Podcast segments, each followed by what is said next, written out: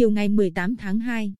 Phó Chủ tịch Ủy ban Nhân dân tỉnh Lâm Hải Giang ban hành công văn khẩn số 855 về việc thực hiện chỉ đạo của Ban Chỉ đạo Quốc gia phòng chống dịch COVID-19, tích cực rà soát, lấy mẫu xét nghiệm, giám sát sức khỏe người về từ huyện Cẩm Giàng, tỉnh Hải Dương. Theo đó, Sở Thông tin và Truyền thông,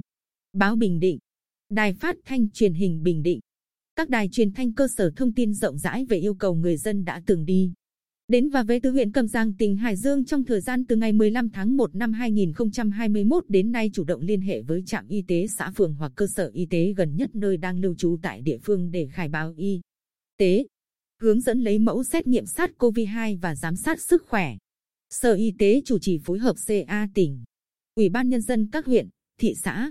thành phố và cơ quan liên quan tổ chức việc tiếp nhận thông tin của người dân, tích cực rà soát,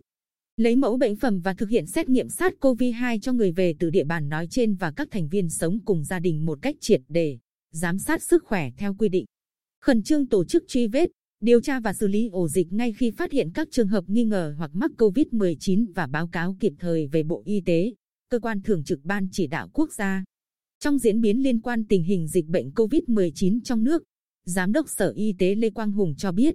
dịch tiếp tục diễn biến phức tạp tại tỉnh Hải Dương, thành phố Hồ Chí Minh, thành phố Hà Nội và tỉnh Gia Lai.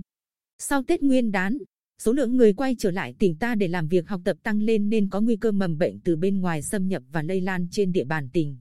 Đáng chú ý, một số người dân ở vùng giãn cách xã hội của tỉnh Gia Lai vẫn tiếp tục về Bình Định. Có trường hợp tại tỉnh Hải Dương, vùng giãn cách xã hội,